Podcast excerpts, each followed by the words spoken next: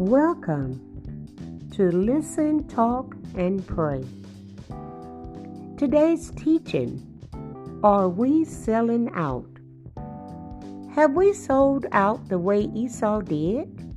Hebrews chapter 12, verse 16. Has the lure of wealth, power, prestige, position, security, style, or the approval and praise of others led us to barter away God's riches for one single meal, Esau sought to change his father's mind and gain the inheritance he had forfeited by his duplicity.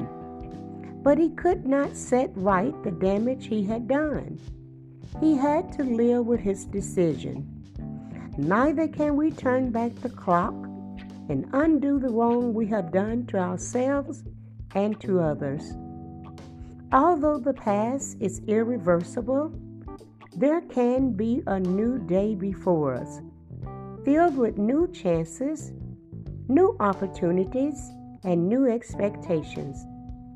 God will not redo the past, but when we repent, He can and will forgive us and set us on a new path.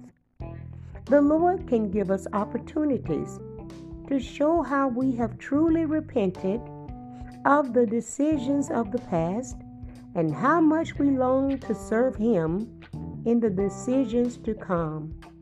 He will never mention the deeds by which we have shamed others and ourselves. They are forgiven and forgotten forever. I close God will give us a place to begin again, to love, to serve, to touch others profoundly and eternally for His sake. This demonstrates the greatness of our Heavenly Father's forgiving love to us. This has been May Godfrey encouraging you to keep growing. Bye.